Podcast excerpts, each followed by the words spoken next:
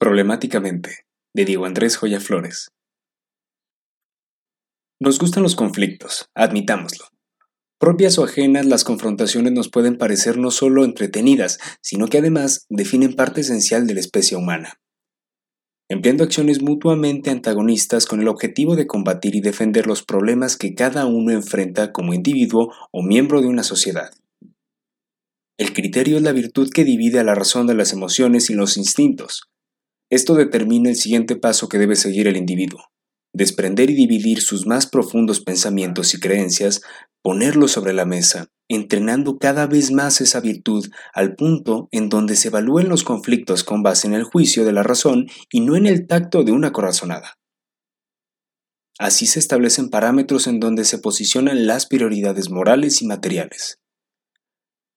A diferencia de otros animales, el humano evolucionó con un razonamiento superior, que le permitió afrontar conflictos con mayor complejidad y cantidad de variables.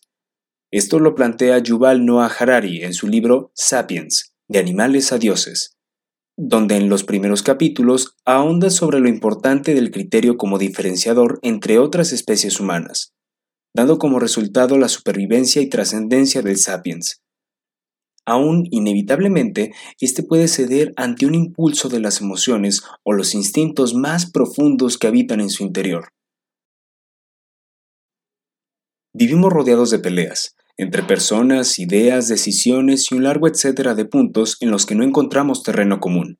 La cuestión es clara, pero la buena noticia es que mucha de nuestra realidad está creada con altercados innecesarios, Muchas veces son empujados por nuestro más primitivo ser y llevados de un fuerte combustible entusiasta o apasionado, en donde el componente de la razón se ve tremendamente opacado. La desinformación, la mala comunicación, los estereotipos y una percepción errada del proceso o del propósito nos construyen diferentes realidades equivocadas que virtualmente suceden a nuestro alrededor y afectan nuestra manera de pensar y actuar, de tal manera, la parte legítima de una disyuntiva se basa en las diferencias fundamentales y en los asuntos incompatibles, como por ejemplo lo es el criterio para la toma de decisiones. A lo largo de nuestra vida disfrutaremos de utilizar la ignorancia como aliada para una resolución rápida de las problemáticas que enfrentamos en nuestro andar, pero al fin el juicio se dictará solo, y las consecuencias serán claras mas no directas para el individuo que continuamente no escoja las batallas que debe pelear.